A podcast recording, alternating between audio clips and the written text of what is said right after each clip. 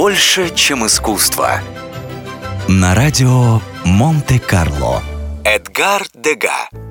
В интернете можно наткнуться на так называемую «краткую историю искусства», которая описывает творчество Эдгара Дега одним коротким правилом: «Видишь балерину – говоришь Дега. Говоришь Дега – видишь балерину». Будущий великий художник-импрессионист родился в 1834 году в аристократической семье управляющего крупным банком Агюста Дега. Позже, в молодости, под влиянием новых социальных идей, Эдгар изменил свою фамилию с Дега на менее аристократическую Дега.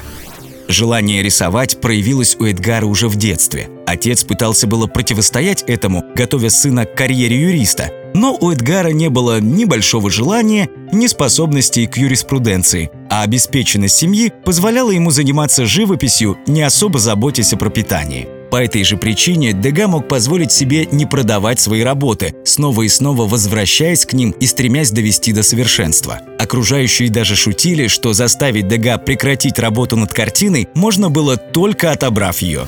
Дега любил изображать людей, особенно женщин, но не позирующих в застывшей позе, а словно застигнутых врасплох за своими занятиями. В 1870-е годы художник увлекся темой балета и написал около 1500 картин с изображением балерин за различными занятиями. Отсюда и появилось то самое шуточное правило.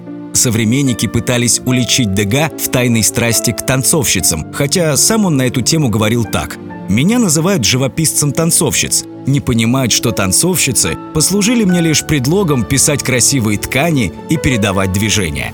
К концу жизни художник почти полностью ослеп и перестал писать. Впрочем, к тому моменту Эдгар Дега был уже признанным художником, одним из ярчайших представителей импрессионизма, и его картины уже тогда продавались по баснословным ценам.